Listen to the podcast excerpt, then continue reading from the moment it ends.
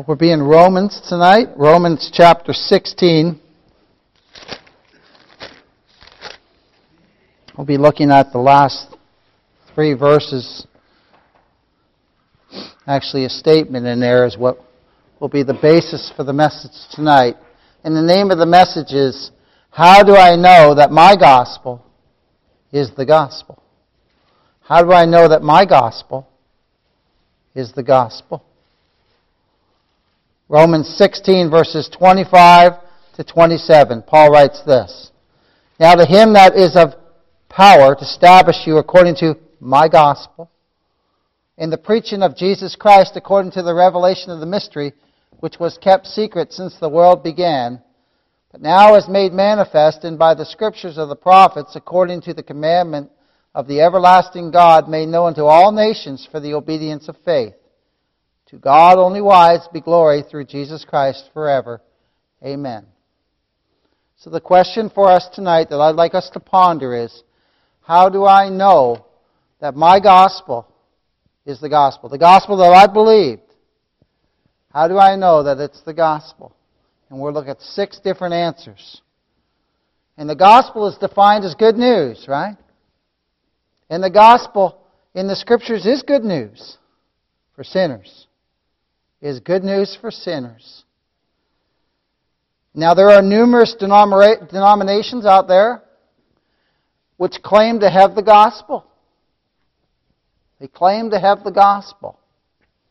Numerous people get up each Sunday and claim to preach the gospel. But how do we know that the gospel, which we believe is the gospel? And this is a good question for us to ask. And I'd like to look at some points, as I said, from Scripture to tell if the gospel you believe, the gospel I believe, is the gospel.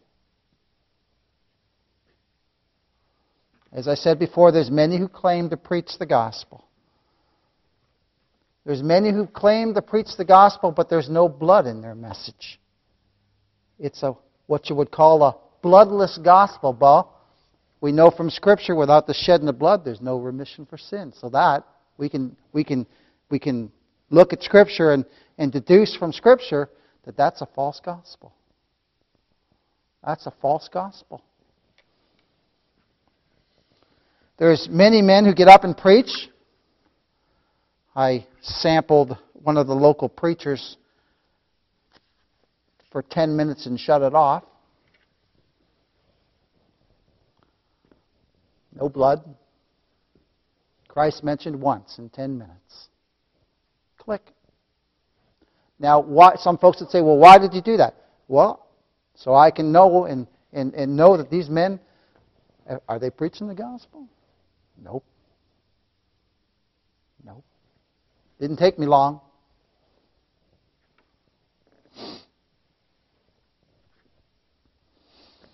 So a good question for us to ask. How do I know that the gospel, my gospel, is the gospel? The gospel that I believe. Well, again, many get up and they tell sinners what they have to do.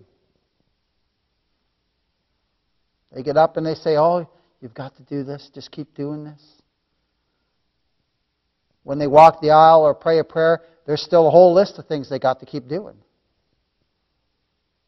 But the gospel preacher preaches about one who's done it all. One who's done it all.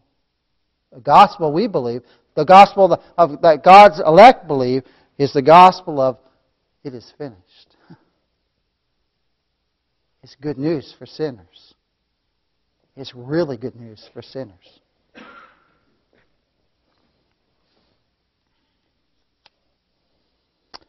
I remember an old grace preacher telling me this a long time ago. And this is what you deduce really quickly when you hear someone preaching a false gospel.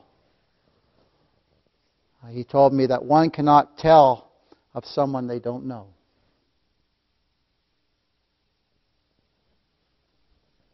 Why do we preach Christ and Him crucified? Because we know Him. Because He saved us. He's revealed Himself to us. He's redeemed us from all our sins.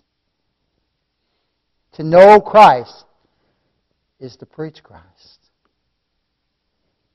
To preach Christ is to know Christ. It's all about what He has done. Turn, if you would, to First Corinthians chapter one.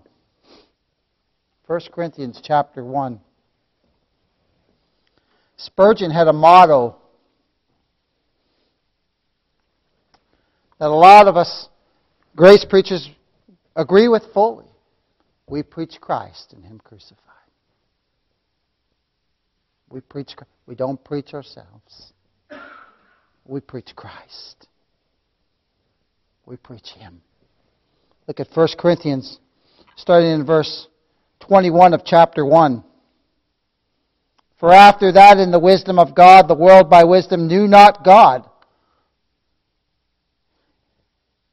We didn't know God before we were saved. That's all of us. It pleased God by the foolishness of preaching to save them that believe. Sister Karen, you said you heard the gospel when Henry Mahan preached the gospel. You heard by the foolishness of preaching. That's how we hear the gospel. And we believe. We're made willing. The ears are unstopped. We may have been in religion. We may have just been outrightly not even in religion, but just lost just as much as a person in religion is lost. And we heard the shepherd's voice just like that. And we run to Him. Please God by the foolishness of preaching to save them that believe. For the Jews require a sign and the Greeks seek after wisdom. But we preach, look at this, we preach Christ crucified. This is what the gospel preacher preaches. Christ and Him crucified. And He's risen again. Oh, we preach a, a Christ who's done it all. And look at, unto the Jews a stumbling block. They stumbled over Christ. Unto the Greeks, foolishness. We were talking today at lunch about how, how the how the the gospel at first when we hear it before we're saved and And and and it it's just foolishness to us. And the people who are really intelligent, they they can't explain it rationally, so to them it's foolishness. But but to we who believe, it's not foolishness anymore, is it? It's wonderful. It's wonderful. It's good news. But unto them which are called, both Jews and Greeks, Christ the power of God. Oh, He's the power of God. And the wisdom of God. Look at this. Because the foolishness of God is wiser than men, and the weakness of God, the weakness of God is stronger than men. For you see your calling, brethren, how that not many wise, not many wise, after the flesh, not many mighty, not many noble are called, but God hath called the foolish things of the world to confound the wise.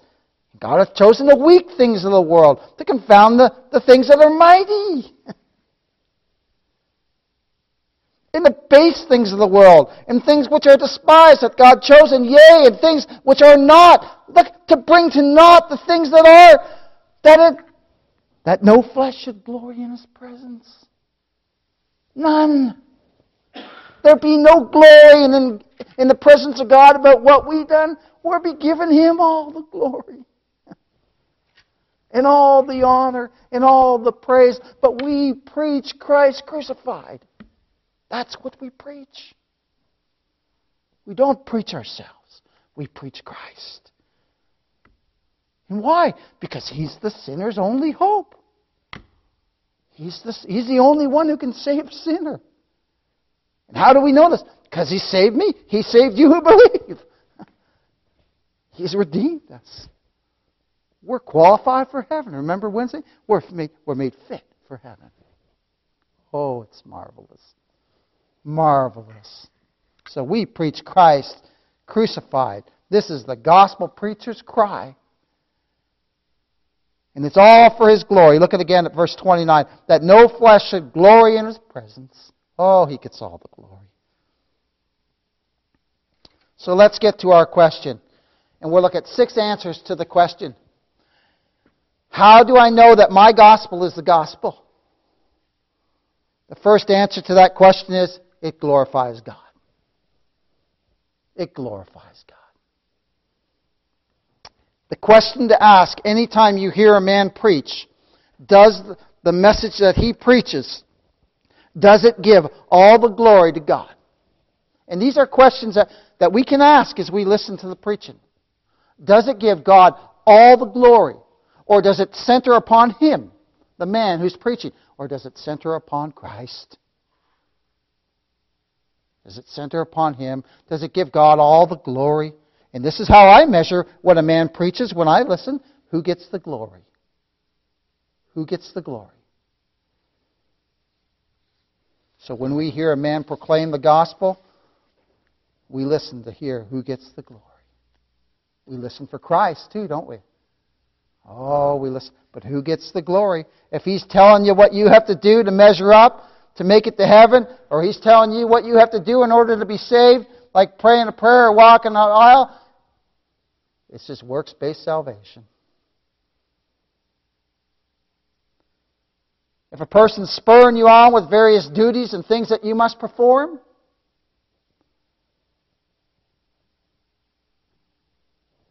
or is he telling you about the one who did it all?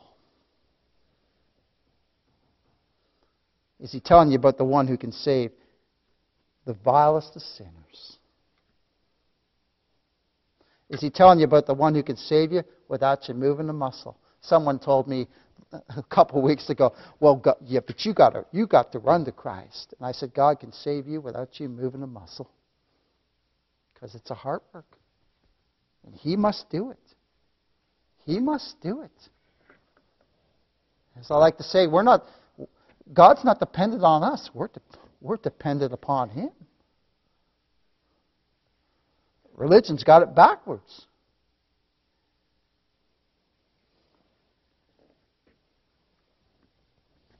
Question to ask, is he proclaiming that you are at the mercy of God? That sinner friend, you are at the mercy of God.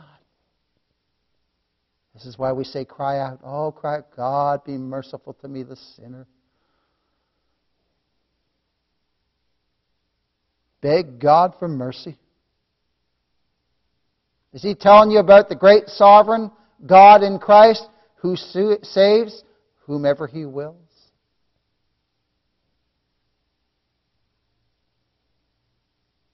Is he telling you about a God who Does thing according, does everything according to his own pleasure?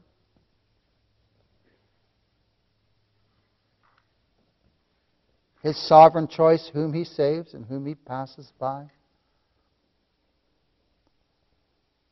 Talking with three people today, and we were all sitting there, the four of us, and every one of us, or, or th- out of three of us, we're the only ones in our whole family the Lord saved. Passed by all our, the rest of our brothers and sisters. God's distinguishing grace. He saves whomever he wills. Now, some, some sinners would say, well, well, then it's all done. I can just do whatever I want. No. Only God knows who his elect are. We have no clue. That's why we preach and proclaim the gospel to all.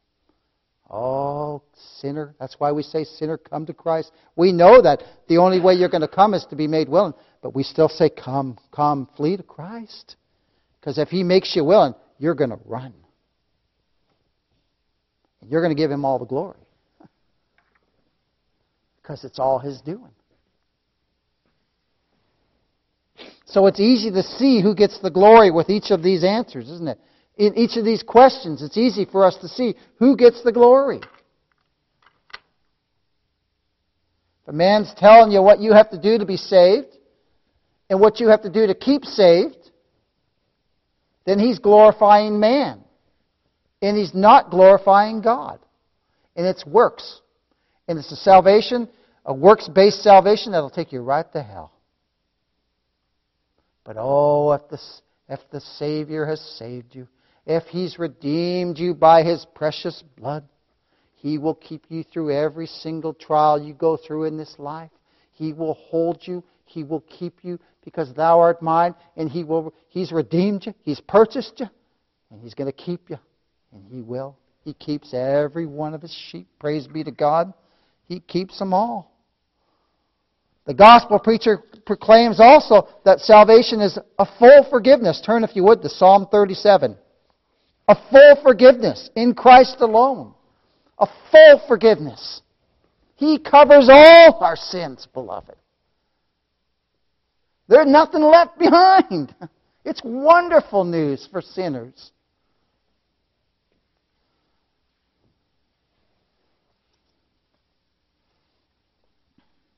Psalm thirty-seven, verse thirty-nine and forty. But the salvation of the righteous is of the Lord. You see, salvation's of the Lord. He does it all. He is their strength in the time of trouble. And the Lord shall help them and deliver them. What does He deliver us from? All our sins. Because sin, Scripture says, sin has us held captive. The cords of sin. We couldn't We could, we were prisoners, beloved, bound up. We couldn't set ourselves free. But He's set us free. He's delivered us. He's delivered us. And deliver them, He shall deliver them from the wicked and save them. Oh, He saved us because they trust in Him. Who is our trust? Who is the object of our trust? Christ and Him alone. And the gospel preacher tells you that we are at God's mercy. He's not up there wringing His hands, trying to save no one. He saves whom He will. He saves whom He will. And therefore, He gets all the glory. And He gets all the honor and all the praise. And we just, we give it all to Him. Think of, think of the gifts that we receive. The gifts, the ability to preach, the ability to lead songs like Brother John singing, the ability to play the piano, the ability to sing. All these are gifts from God. We don't even glory in those things. It's all Him. He makes the preacher and to whom He makes the preacher. We have a message from God. He's given it to us. Oh, it's marvelous. It's marvelous. All gifts we have come from Him. So why glory in them? We can't. We give Him all the glory. We give Him all the glory. The next answer we will look at when asking the question, how do I know that my gospel is the gospel? The second answer is, it is true to the Old Testament Scriptures. It is true to the Old Testament Scriptures. It fulfills all the types and shadows in the Old Testament.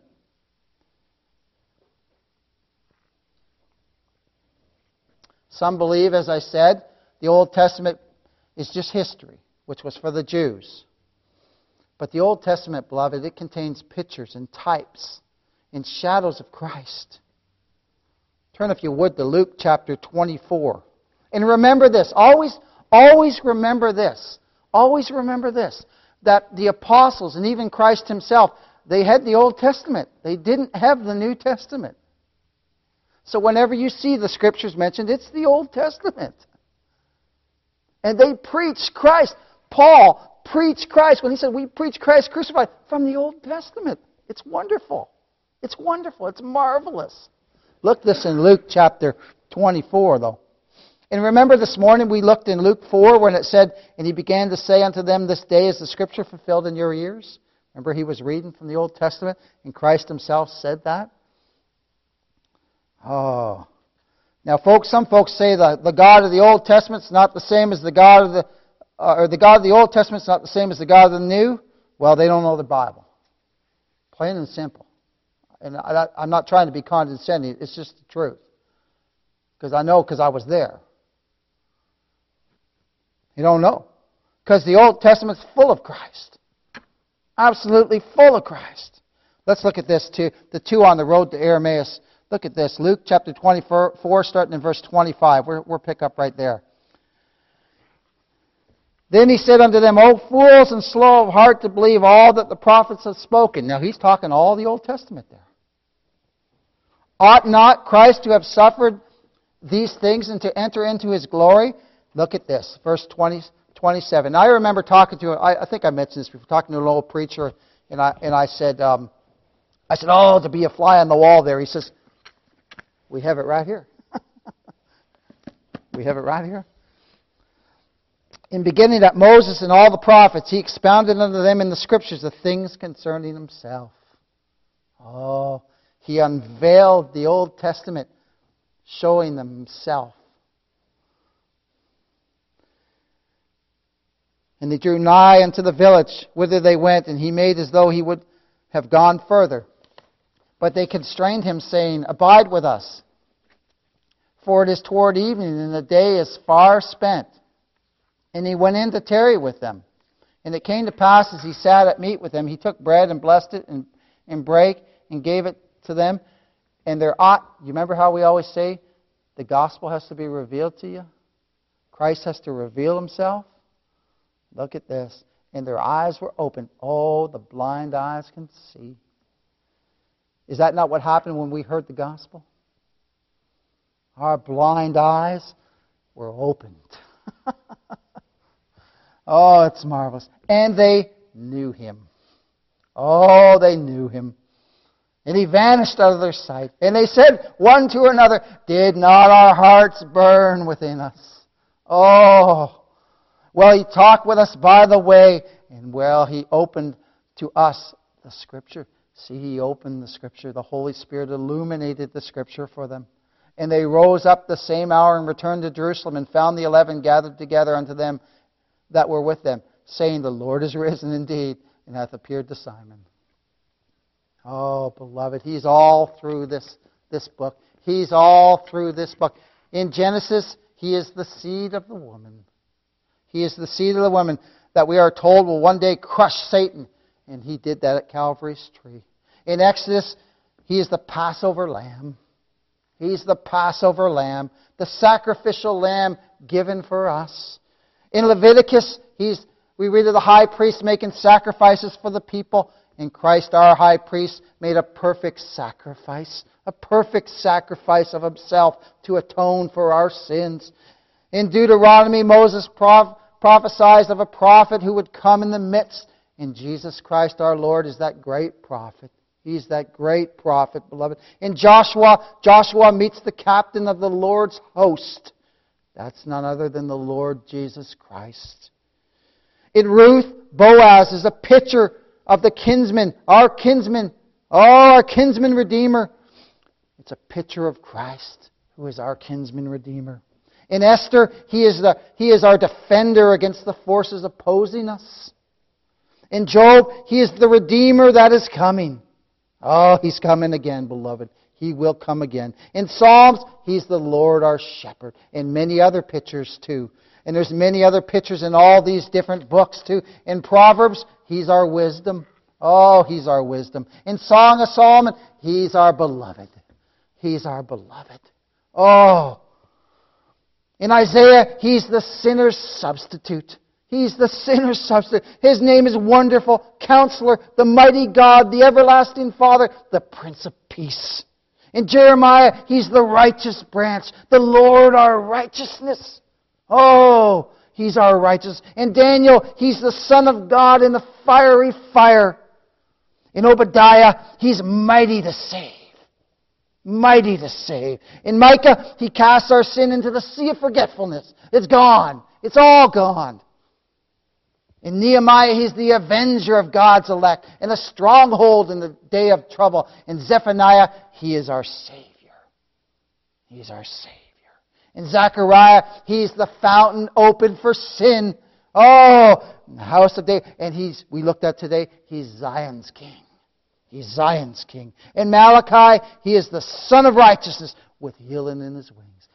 Oh, and there's many, many, many more pictures of Christ in the Old Testament. He's all through the Old Testament. All, and think of this too, all the sacrifices pointed right to our mighty Savior, our mighty Redeemer, the Lord Jesus Christ. They point to Christ. Oh, we could never take away our sin, but those sacrifices pointed to the one. And remember too, all those people who offered those sacrifices, they couldn't take away sin, but they pointed to the one who will take away the sins of all his people. And he does this by his own precious blood. Turn with me, if you would, to Hebrews chapter ten. Hebrews chapter ten. Oh, the sacrifice of himself. So the, how do I know the gospel is my gospel? It's true to the Old Testament scriptures. And I, I know this personally because there was a time when, when the Old Testament was just history to me. Now I see Christ everywhere. He's all over. All over. And I know it's so for you who believe too. I know there was a time when our eyes, we couldn't see anything. But now we see Him on every page. Hebrews chapter ten, starting in verse seven. Then said I, Lo, I come in the volume of the book. It is written of me to do Thy will, O God. Above when He said, Sacrifice and offering and burnt offering and offering for sin Thou wouldest not. Neither hadst Thou pleasure therein, which are offered by the law. Then said He, Lo, I come to do Thy will, O God. Remember, He's on a mission, beloved. He's on a, He must go to the cross. He, remember, He said He must die. I must. I must be risen again. I must rise again. Then He said, Lo, I come to do Thy will, O God. Not my will, but Thine will be done. He taketh away the first, that He may establish the second, by the which will we are sanctified through the offering of the body of Jesus Christ once for all.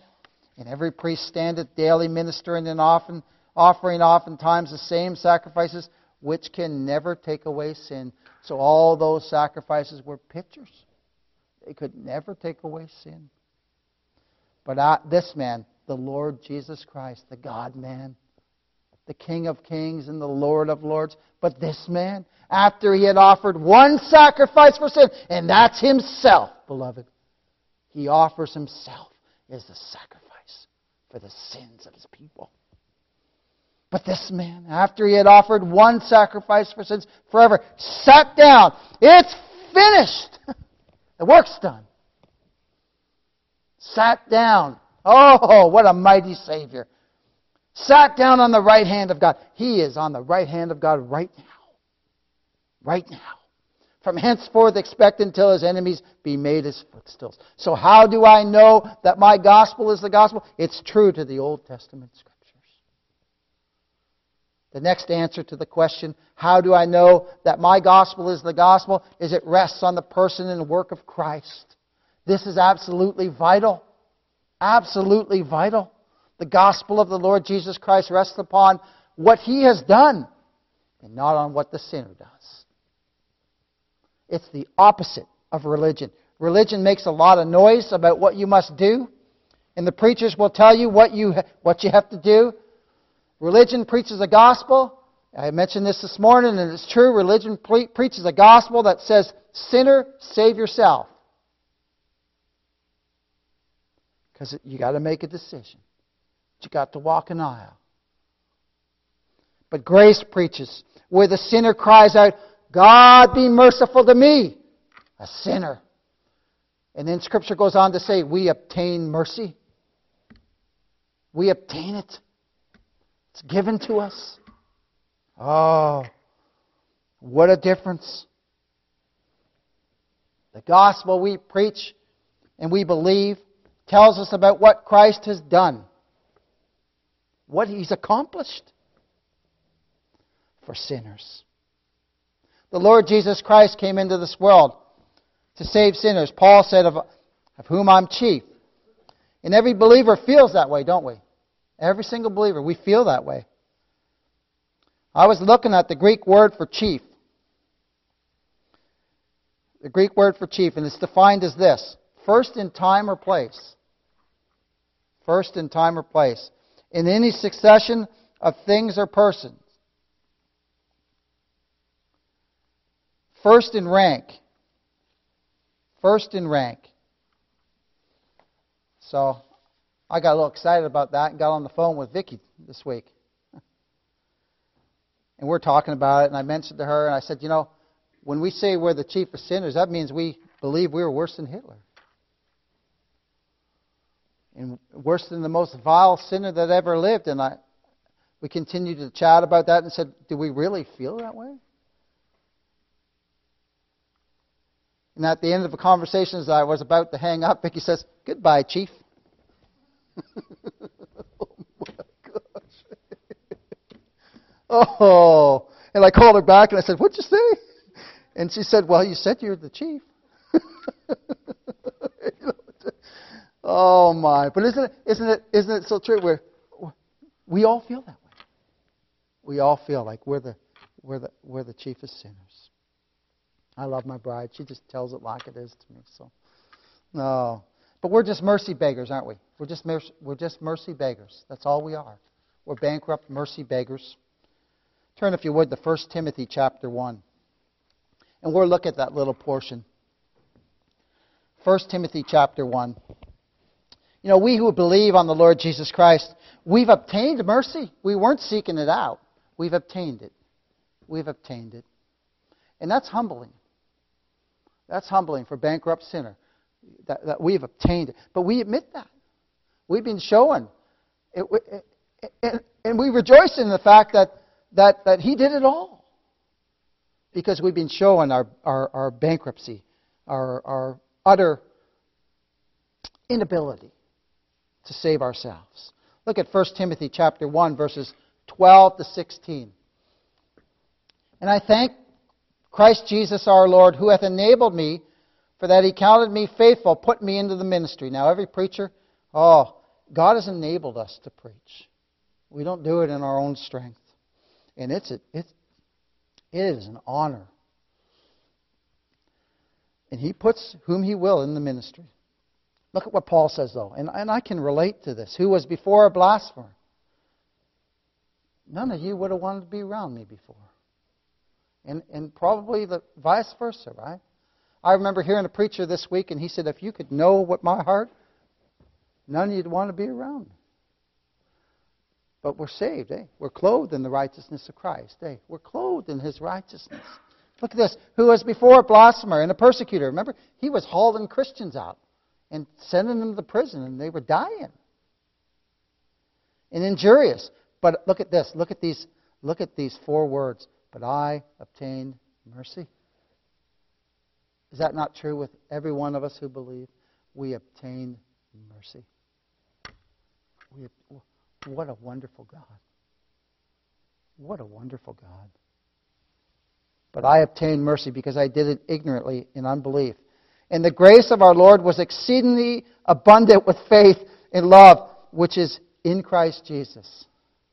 This is a faithful saying and worthy of all acceptation, that Christ Jesus came into the world to save sinners, of whom I'm chief, foremost, first. How about, look at, look at again, Paul, I love how Paul repeats things, and I know the Holy Spirit had him author this, and it's amazing because, because it's so true as we look at this. How about for this cause, I obtained mercy. That in me first Jesus Christ might show forth all long-suffering, for a pattern to them which should hereafter believe on Him to everlasting life. Oh, the gospel which we proclaim, which which which I believe, tells us that Christ has redeemed His people, and He's done it all. And we cannot save ourselves. The Lord Jesus Christ on Calvary's tree died the sinner's substitute. And then He rose again from the grave for our justification. And the tomb is empty. It's empty. And He rules and reigns in heaven above. Oh, He has redeemed Zion from their, from, from their sins. Remember, we saw that He is the King of Zion this morning. Turn, if you would, to Isaiah chapter one, verse twenty-seven. Isaiah chapter one, verse twenty-seven. Zion's King has redeemed His people. And Zion is another name for the for the elect of God.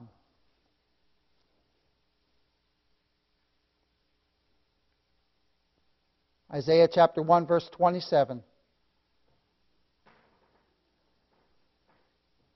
Zion shall be redeemed with judgment. Oh, what a judgment, eh? All the wrath of God fell upon Christ, and not upon we who believe. Zion shall be redeemed with judgment, and her converts with righteousness.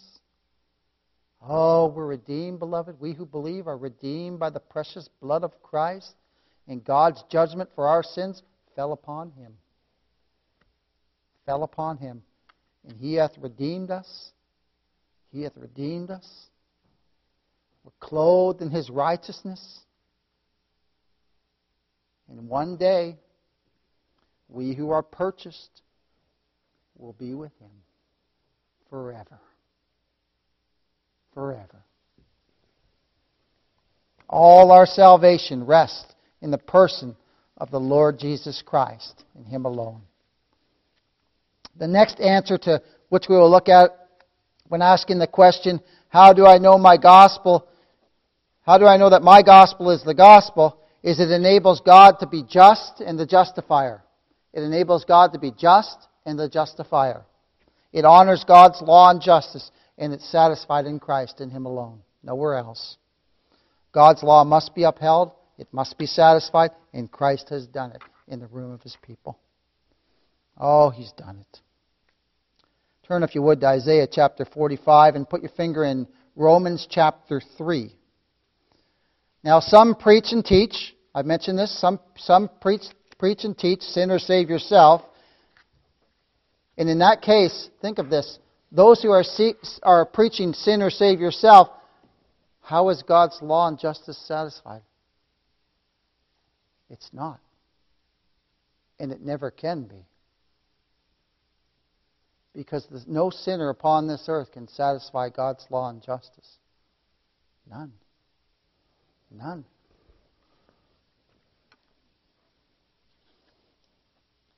God will only accept one sacrifice for sins. Only one. Just one. And that's the Lord Jesus Christ in his precious blood. Because he honored the law in place of his people. He satisfied God's law with the shedding of his own precious blood. So the question to ask is, does your gospel, does the gospel you believe enable God to be just and just a just God, and is, is his justice and law satisfied? And does it enable him to be a justifier? Where Christ did it all. It's all his work. Salvation is of the Lord. The Old Testament proclaims in Isaiah forty-five twenty-one that our God is a just God and a Savior. And then put your finger in Romans three twenty-three. I'll read Rome, or Isaiah forty-five twenty-one. Tell ye and bring them near, yea. Let them take counsel together. Who hath declared this from ancient time? Who hath told it from that time? Have not I the Lord, and there is no God else beside me, a just God and a Savior. There is none beside me. Now turn to Romans chapter three, and Christ fulfills this in the New Testament. Romans chapter three.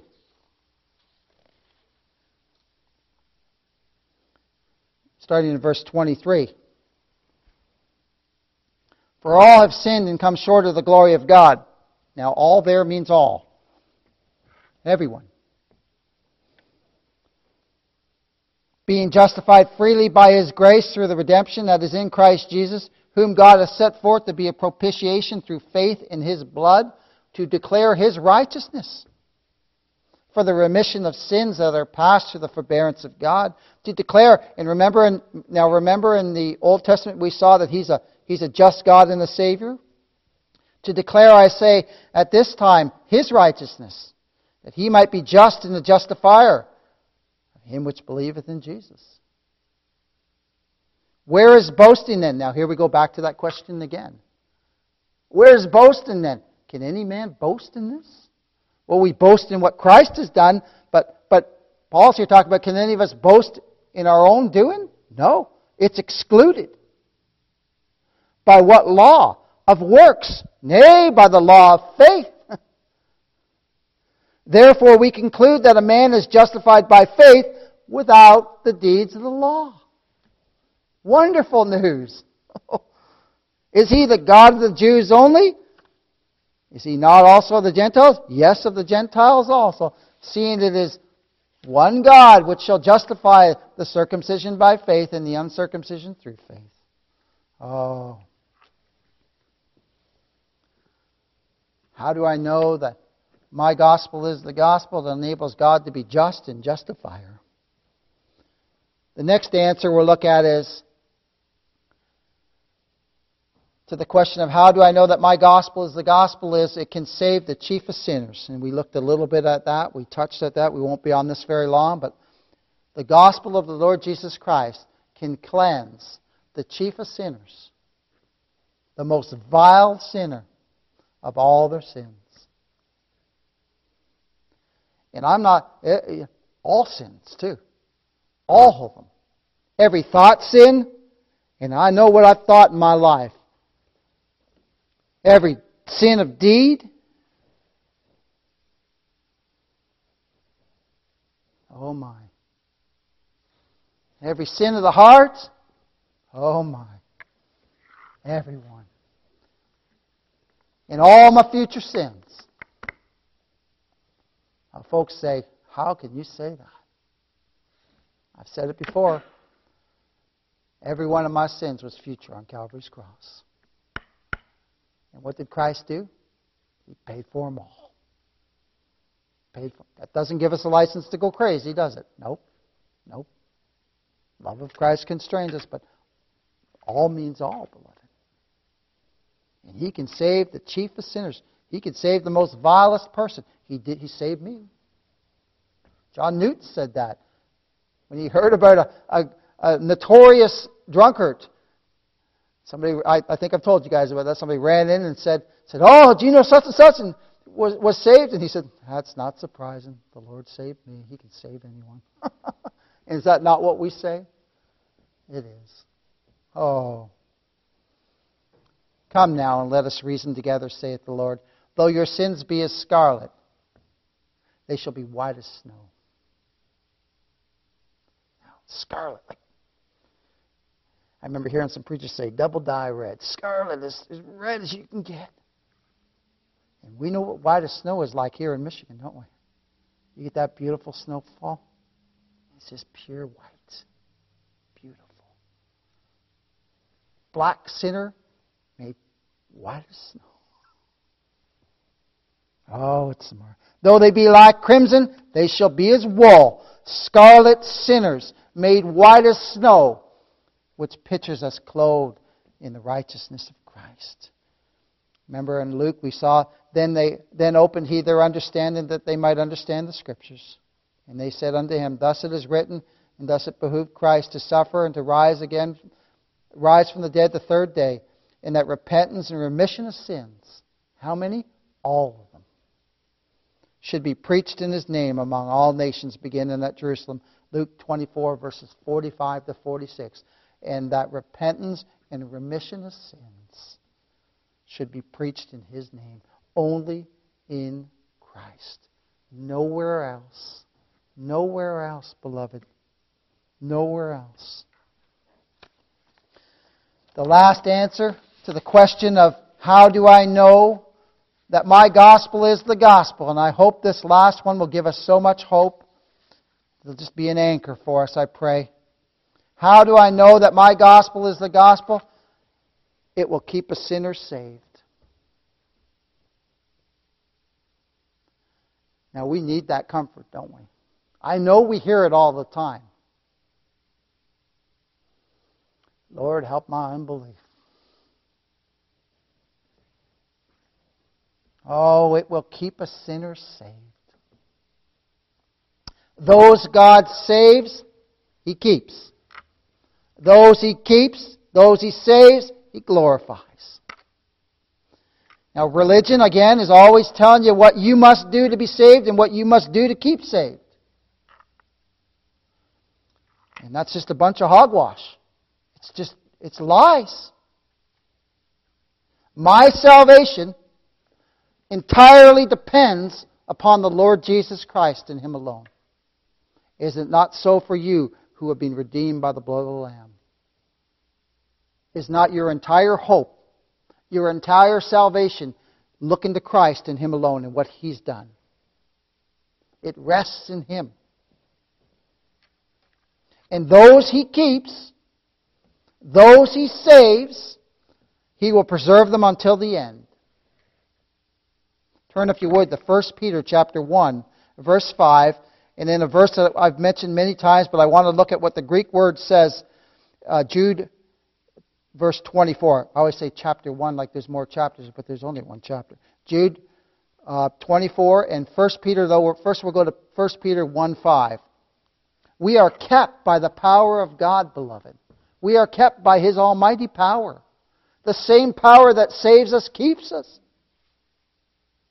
and preserves us.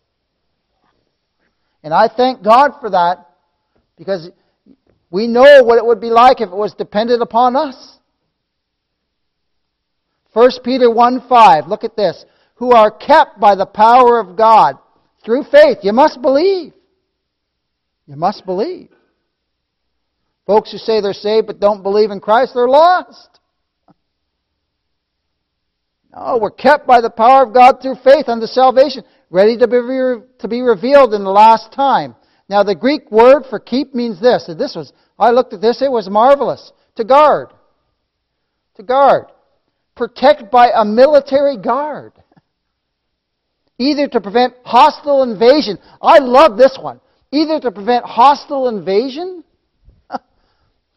So, false doctrine flying our way. People whispering this and that in your ear. He keeps us. He keeps us. Protect by military guard, either to prevent hostile invasion or to keep the inhabitants of a besieged city from flight. He keeps us from taking off. Oh, what a wonderful God. What a wonderful salvation we have in Christ.